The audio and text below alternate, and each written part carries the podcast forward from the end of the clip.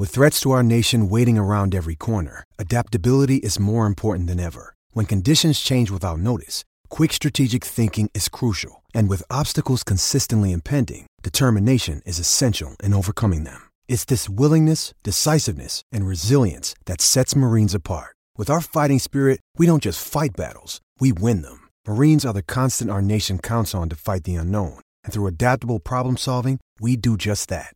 Learn more at marines.com. When you need mealtime inspiration, it's worth shopping Kroger, where you'll find over 30,000 mouthwatering choices that excite your inner foodie. And no matter what tasty choice you make, you'll enjoy our everyday low prices, plus extra ways to save, like digital coupons worth over $600 each week. You can also save up to $1 off per gallon at the pump with fuel points. More savings and more inspiring flavors make shopping Kroger worth it every time. Kroger, fresh for everyone. Fuel restrictions apply. It's a great football team with a lot of moral fiber and a lot of character, and they showed it. Shout, a Buffalo football podcast, hosted by Matt Parrino and Ryan Talbot.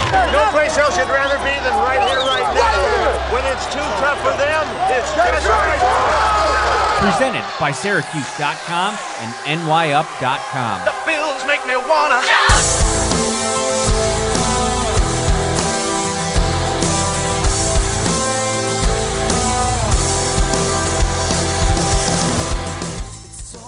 What is up, everybody? Matt Parrino here, the Shout Buffalo Bills football podcast live. A special uh, time, 12:45 on a Tuesday. We have some news, and as I told you, we're gonna we're gonna react in real time whenever we can. Ryan Talbot can't get in today, so I went to the bullpen and I brought in the lefty. Actually, are you a lefty, Sal Capaccio? You're lefty on the golf course, but I don't know about on the bas- baseball. lefty lefty hitter, lefty In any anytime I swing a stick, it's from the left side, but I am right-handed. Okay. WGR 550, Sal Capaccio. Everybody knows Sal. Uh, get him in here to react to the news. The Bills, uh, it wasn't looking pretty good. And I guess we could say that for uh, a couple of the players that they've re signed over the last two weeks, that they'd be able to bring back Isaiah McKenzie, who was uh, garnering some interest on the free agent market. A report from ESPN's Jeremy Fowler this past weekend was that the Chicago Bears were interested. Lo and behold, though, Tuesday comes around. Isaiah McKenzie has announced through his agency that he is coming back, uh, re-sign with the Bills. We don't have the details yet. We'll kind of keep uh, tabs as you know maybe a report comes out on that, or maybe the team uh, makes an official announcement. But let's start with first reaction because I think this is a very important move for a multitude of reasons. What are your your first thoughts yourself? Yeah, look, I I think um, it's been a clear strategy here by Brandon Beane, first and foremost, that um, you know, going into this offseason, they said we're going to resign our own. We're going to ha- adhere to our own philosophy, draft, develop, resign. That's what they've tried to do. You could definitely, you know, make arguments that they should go out and spend here, spend there, try to get different players, but they felt their best course of action this particular offseason was to make sure that they kept their band intact to, you know, keep the guys like Matt Milano, Jon Feliciano, Daryl Williams, and now, of course, Isaiah McKenzie on top of a couple others. So um, that's one thing that from an organizational standpoint. And from a roster, from a team standpoint on the field, I mean, Isaiah could very much fill a void here left by Andre Roberts. Andre Roberts has gone to Houston, and we all we've all seen that Isaiah can be a very capable return man. He's had a little bit of ball security issues in the past, but he's a super versatile player that fits into this offense that they need. I think he's a really important player that they need. He's the kind of guy.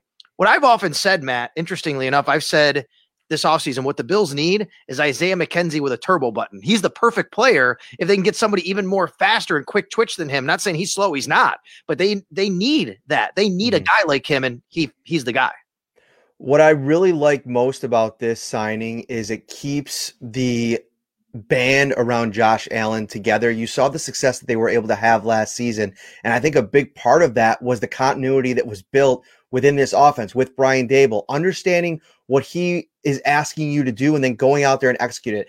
This has been kind of like a slow burn with Isaiah McKenzie. They brought him over here. There wasn't a lot of super opportunity at the start when they plucked him off Denver's practice squad, but they developed him. And then, you know, training camp after training camp, he stuck around and found a way to to make plays. And I think that what this says to me is the Bills want to make sure that they do their best to to what Sean McDermott said last week, keep their fastball, make sure that the the the passing game is intact. And I think when you do decide to add, when you do decide to bring in new players, if it's not in the draft, if it's in free agency, it's a guy like Emmanuel Sanders who is going to come in here. He fits all of those kind of key parts that you're looking for in one of your top wide receivers: the elusivity, the the the ability to separate, and the experience. He comes in with so much experience. Bringing back an Isaiah McKenzie, to your point, you can handle some of the uh, special teams duties that were left behind by Andre Roberts. But in a pinch, whether it be the gadget guy or the slot receiver, if Cole Beasley gets hurt, you have that now in Isaiah McKenzie. Yeah, that's right. Um, you know, he does he fits the offense really well and the other part they need, which is, you know, an extra guy to be able to trot out there in that four wide receiver set or even three wide receiver set. I mean, Isaiah's played a nice role in the offense. You know, you don't want to diminish that at all. And you know, I was looking back a little bit. The Bills acquired him off of waivers from the Denver Broncos back in November of 2018. It was really just a, a punt returner. I think he had some ball security issues there, which is why they eventually moved on from him. They they claim him in 2018. He gets a little bit of opportunity to return some stuff. He sees the field a little bit. He goes into 2019, he becomes a little bit more of a regular player, but then 2020 is when they decided, hey, you know, we have this guy that we can use in a number of ways. And I think as the season went on, I really think we as fans saw and Brian Daboll realized that they could use his talents in a number of different ways to enhance the offense in ways that they need it. So I think that's a big key of what you said to put him on the field, find a way for him to fit in, to get the ball. And sure, they're an injury away from Isaiah McKenzie having to play. You know what? You could do a lot worse than that. Isaiah McKenzie can play in this league. And it's really interesting. You brought up the Emmanuel Sanders and the experience thing. I think, Matt, it's it's important this year, I think, for the Bills because they saw last year what COVID meant and what you know not having that full offseason meant that if they're going to bring anybody in, I think they want guys who their experience and they don't have to worry about them catching up on a playbook, so to speak, right? So, mm-hmm. A, that's their own guys. And B, it's a guy like Emmanuel Sanders. You say, hey, you know what? We don't know what the offseason looks like. Are we going to have a, a full training camp? Are we going to have a lot of OTAs? You got to bring in guys that you trust that can get up to speed a little bit quicker than what the average player might be able to do. You've also now gone given yourself the ability to go into the draft with your entire offense intact. There's no need necessarily. Do you want to improve your offense? Of course. If there's a player that's sticking out on the board, of course, you, are going to pull the trigger there if it makes sense. But you've at least set things up to go into next season be like, okay, we can really kind of pinpoint where we want to attack in the draft, and we could take a swing. And and it's been Brandon Beane's mo. Don't get me wrong; like th- this is something that he's done year after year. He's tried to make sure that the talent is there in free agency on the roster, so we can go into the draft and pick best player available. Um, and we'll talk more about the draft in a second. But one thing I want to bring up. I was listening to Carson Wentz. Uh, he appeared on the the Pat McAfee show and started talking about all the things that have gone wrong for him. And I think that it's such an interesting um, kind of case study, putting Josh Allen's development next to Carson Wentz's development and how the the two situations have been so drastically different. I'm looking at Indianapolis right now, Sal, and the uh, weapons around uh, Carson Wentz. Listen, I like Jonathan Taylor. They re-signed Marlon Mack. They have talent in the backfield. But at the receiver position, you're looking at Parris Campbell and Michael Pittman Jr. And if you take those two players and put them up against the absolute murderer's row now that the Bills have in their wide receiver room, Brandon Beane and Sean McDermott again are showing the league how you put talent around young quarterbacks and then keep that talent around the quarterback. That's right. Um, they they they had a plan for Josh Allen when they drafted him in 2018, and it was an individual plan and it was a surrounding construction plan right? They had two different types of plans for him and they had to marry each other. It was a we got to get this kid to develop. How are we going to do that? You know what kind of reps we're going to give him now he played earlier than what they wanted. We all know that. But they stuck to kind of the plan of building him as a franchise quarterback as a quarterback as a player on and off the field film room all the different things that went into that. But the other piece of that was we're going to bring in parts for him. We're going to help him out. We're going to give him guys like john brown and cole beasley who suddenly boom they allow him to take that next step. And then the next year they trade for Stefon Diggs, which really was, I think, the the the biggest one yet, obviously, where they finally put them over the top. Then you add on a guy like Emmanuel Sanders. You're putting in, you're sprinkling in the offense a guy like Isaiah McKenzie.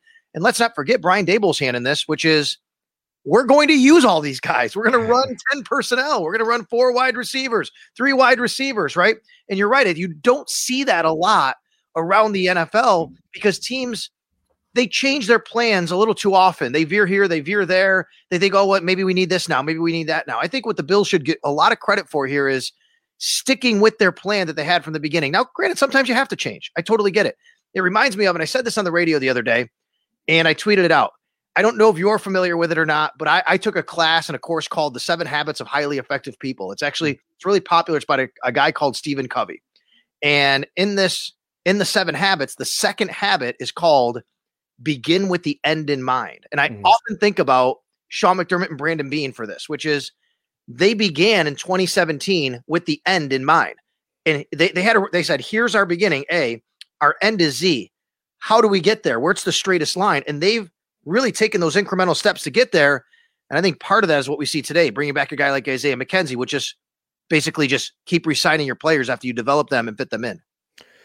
Sean McDermott was pretty outspoken about what they were losing in, in making the decision to go away from Matt Barkley and to Mitchell Trubisky and what they were losing in the room. And, it, and it's it's more than just about Josh Allen. Like, of course, Matt Barkley's had a big impact there, but you know, there's that veteran driven leadership in the locker room that Sean McDermott has leaned on over the years. And I think that a guy like Isaiah McKenzie to me, this that's a part of the thinking again when you maybe do a little bit more work to try to bring a guy like that back, not just because of what he brings from a playing perspective and that he's well liked in the room, but he's like a glue guy in the room. Yeah, yeah. He kind of bounces around locker to locker when we've been able to be, be to have been in there before COVID.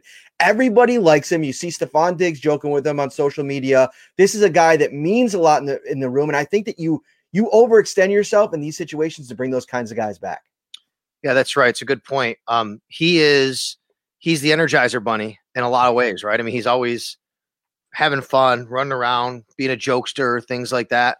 But every pl- every team, I think, needs a guy or two like that to keep everyone loose all the time to to show that, like, mm-hmm. hey, I'm out here having fun. This is a kid's game. I'm gonna play like a kid, and he is. And of course, he's super serious and professional because that's his job. But you're right about that. He is one of those glue guys. He's a guy that whose personality everybody just loves and gravitates to in the locker room. So you know this is a this is a good deal to have him back in in this in this group with this group for this team. I we haven't had official confirmation from the team yet, by the way. Um, I'm assuming I don't know. It'll be another one year deal for Isaiah. Remember what happened last year? Isaiah was a restricted free agent. They did not tender him. Mm-hmm. He became an unrestricted free agent and he came back to Buffalo. You know, Matt, I've often thought they could lose Isaiah not because the Bills don't want him. I thought maybe Isaiah wanted a bigger role. Maybe mm-hmm. he wanted more money. Maybe he wanted to go somewhere else. Maybe that's what was going on with the Chicago report, right? But at the end of the day, I think Isaiah McKenzie also knows how special it is to be in Buffalo and how special it is to be with Josh Allen as his quarterback. And I think he might also know that this might not be the offseason to really cash in in that kind of deal. There's going to be so much money floating around, right. if not next season, definitely two off seasons from now. And to come back in a situation where you know that you'll continue to be, you know, an afterthought because of the talent that's in this offense. Defenses are not scheming to stop Isaiah McKenzie. So you're going to continue to probably fulfill the role that you've had. So I think that that's a, a big piece of it too. Let me ask you this.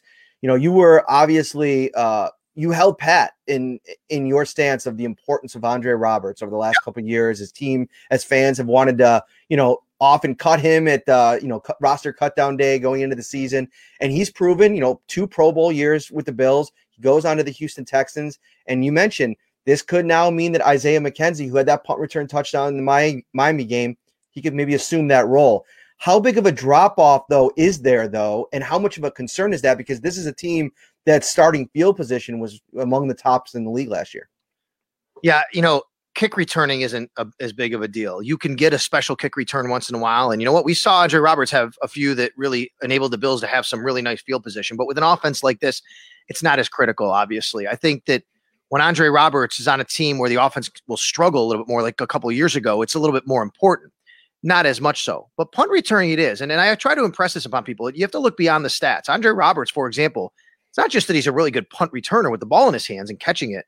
It's the effect he has in the defense and the offense punting to him. Mm-hmm. They know he's there. They directional kick. They kick away from him. They don't want him to return it. He catches balls that a lot of guys wouldn't catch that then would bounce 20 yards the other way. So he's gaining you field position because of that. You know, I don't think Isaiah McKenzie is quite that, but Isaiah is dynamic in his return ability. He mm. so so I am going to wonder, and I'm not going to as I sit here right now, I would pencil Isaiah McKenzie in as the Bills' main return man. I'm not so sure that changes if we don't get to September and they don't have somebody. Maybe they draft somebody, somebody else comes aboard, and Isaiah stays as he is, and he has been, which is a versatile wide receiver who can also kick and punt return. But as much as he can be dynamic with the ball in his hands as a return man, I wouldn't say it's for certain that he goes into next season as that guy. With Andre Roberts, that's what he was. He wasn't really going to help you in the with offense. You you had Andre Roberts on your team specifically for that reason. Looking ahead to you know next month's draft, um, starting to get really prepared for you know the different players that are going to probably be on the Bills' radar in that you know 30 30 range. What is this kind of move and just overall the moves that they've done? How does this shape the draft for you in terms of how the Bills will approach this? Because we do know that Brandon Beane is you know, he sticks to his guns in a lot of ways. And that best player available, as much as it's a cliche, it's one that's really been successful for him dating back to his Carolina days. But is this a situation with the fact that they haven't really addressed addressed two spots on the defense that, you know, I think fans were hoping for more actions at cornerback and edge rusher? Is that something that where if one of those edge rushers that you have a high grade on or one of those cornerbacks that you have a high grade on, it might be worth moving up as crazy as that might sound, because of how close this Bills team is and the window that seems to be wide open. And we'll talk about the Chiefs in a second. I gotta I gotta take on what I think all of this has done to to keep pace with the Chiefs. I'm not against moving up if you have a guy rated that highly, um, because of exactly what you said. I mean, this team is so close. If you can fill a couple of spots here or there with players that you need, players that you feel really can make a difference on your team right now. Yes, you still have to keep the long term in mind. But Matt, I mean, I went through it the other day and I, I, I posted a chart. I mean, this this core Bills team is locked up for a couple more years. It isn't just one year, right? I mean, mm. next year the only real free agents they have now. I'm assuming they're going to pick up Josh's fifth year. You know, he's he's not going anywhere. But even Tremaine Edmunds, I'll assume that right now he could be a free agent. But it's Jerry Hughes, it's Taron Johnson. There's a few other guys they've signed here there. That's it. Everybody else locked up for years. Um, so I think they're in a position now where they don't have to necessarily keep the cupboard super full thinking about that in the draft. They can think about what do we need right now? What gets us to the Chiefs? What gets us over the top? And if they feel it's that guy, that's great. And the added bonus is you talk about corner, if they can draft a guy that they really feel confident in and put him opposite Tre'Davious White and pay him a rookie contract for the next four years, that completely offsets the money you're giving Tre'Davious and really makes it so affordable at the position. And teams just don't want to spend a ton of money on one particular position between a bunch of guys when you could spread, spread it around the roster. Yeah, I think this is a spot where Brandon Beane, who's been very responsible in free agency and has obviously gotten kudos around the league with the way that he's kept this team together, where he can get a little bit aggressive in the draft and maybe even with future draft capital, which he's shown that it, given the right spot, he's willing to, you know, maybe you know, give up some picks that normally you'd think he'd want to hang on to because, you know, this team ha- is in a really good spot. And one of the big topics that's come up this offseason, you know, as soon as the Kansas City game ended and Monday morning came around and the, the, the conversation was all about what do the Bills have to do to catch the Chiefs. And one thing that I'm just really sitting back and wondering is how much do the Bills have to catch the Chiefs compared to the fact that the Chiefs might be falling on their own a little bit here. I mean, you're talking about those two tackles, which th- that's huge losses. We saw what that meant. Even just lo- Mitchell Schwartz was already out. Just losing Eric Fisher from the AFC title game to the Super Bowl, we saw what that defensive line was able to do for Tampa. Completely changed the complexion of the game. That's number one. Number two, I know he's hurt a lot. Sammy Watkins likely not going to be back. They were they were trying to bring in Juju Smith Schuster. That didn't work out. Their defense is going to be a year older. Chris Jones is going to be a year older. They're bringing in Melvin Ingram for for a visit on Wednesday. I'll, I'd be interested to see what that looks like if he signs. But I don't necessarily know if it's the question should be how much they do have to do to catch the Chiefs. I think it's more about how do you sustain the young roster that you have and and just reload and be more prepared emotionally, mentally for that moment if it comes again. And as the Chiefs, as we saw with the Patriots, as the Chiefs maybe fall back to you a little bit, right? Mm-hmm. Because the difference is obviously they have Patrick Mahomes still, and no matter what, it's it's the same thing we've talked about with the you know Patriots for so many years, which is as much as the there's erosion around the roster, and you could pick out holes here or there. If you have a goat QB, he covers up for a lot of that, right? So I think though you're right that the Chiefs roster on paper, thinking about 2021, doesn't maybe compare to or look like it was in 2020, or at least you feel like there might be a little bit of erosion there, a little bit of a step back. But I think Patrick Mahomes is so good. And if he stays healthy, he probably makes up for that. But again, I'm going to go back to the Bills learned a lot last year through a COVID offseason. we saw this defense not play that well, Matt, for the first six weeks. Really, it Mm-hmm. took them a good. It took them a good training camp plus preseason to actually be where they were supposed to be. So you take that now into this year and say, okay, how do we make sure that doesn't happen? Well, we re-sign our own guys, whether that's offense or defense. Yeah, we, we got to make some tweaks here or there. But Matt Milano comes back, and Daryl Williams come back, and Jon Feliciano comes back. You don't want to go into another another season where you're relearning a system to new guys on the O line or the D line. You know, Star comes in, and that's going to help a lot. But he already knows this system, so I think that's one of the things the Bills really were cognizant of. And to your Chiefs point, they're going to have a few new offensive linemen this year, so they're going to have to make sure they gel in front of Patrick Mahomes quick quick enough given that situation.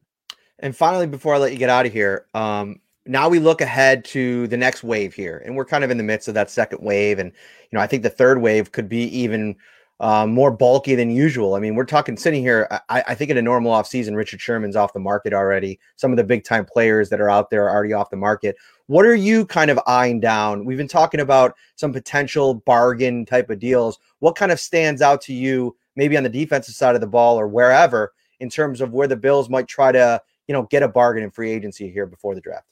Yeah, I don't know if there's going to be a bargain left to edge rusher, but you know, it's still an area of need. I think it's still their biggest area. I think edge rusher is still their biggest area of need. And, you know, if there's something out there that they can bring in, I'm just not sure it's going to be something that moves the needle so much. Um, mm-hmm. Ingram is still out there. Dunlap's still out there.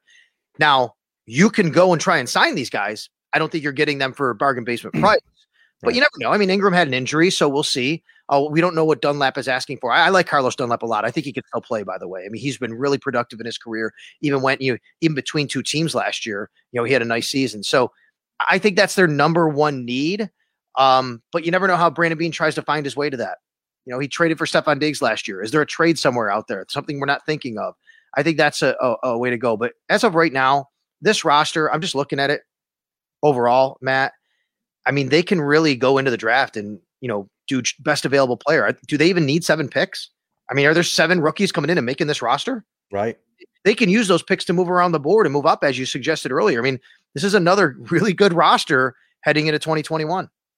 Um, for everybody watching on YouTube, thank you. Uh, hit that like button on the video, smash that subscribe button so you always get all of our videos when they go live. You get the notification. Sal, let everybody know where they can find you. You're always all over the place. Yeah, I'm at WGR 550. Uh, I'm on WGR 550, I should say. And I've been I've been filling in all week on the morning show for Howard Simon. We had you on a Monday. Mm. Uh, that's because Jeremy and his lovely wife Molly uh, had their twins, which is awesome. Uh, so you know, I'll I'll get the word later this week if I'm in for another week Jer- for Jeremy. But either way, you know, you can find me there, of course. Um, Twitter at Sal Sports, no doubt. I'm gonna go and kind of look at some Bills stuff here on the roster, tweet out a few things here as we um, as we right after we get off the air here because I'm looking right now. I mean. Matt, their wide receiver room is stacked. it is again. stacked. Diggs, Beasley, Davis, Sanders, McKenzie, Jake Kumerow, Duke Williams, Isaiah Hodgins. I mean, uh, this this receiver group, I would put their top what four, five mm-hmm. against any four or five in the league right now. One hundred percent. And listen, the rich get richer sometimes, but they're doing it the right way. I, I really think that this is a smart uh, approach by Brandon Beane and Sean McDermott to keep talent around Josh Allen as much as you can. Add talent. I think we talked plenty about Emmanuel Sanders and my thoughts on him. All right, he sells Sal Sports on Twitter. Find him there. I'm at Matt Parrino uh, for Mr. Capaccio. Thank you, sir. Uh, we'll see you next time. We'll be back tomorrow night. Anytime, brother.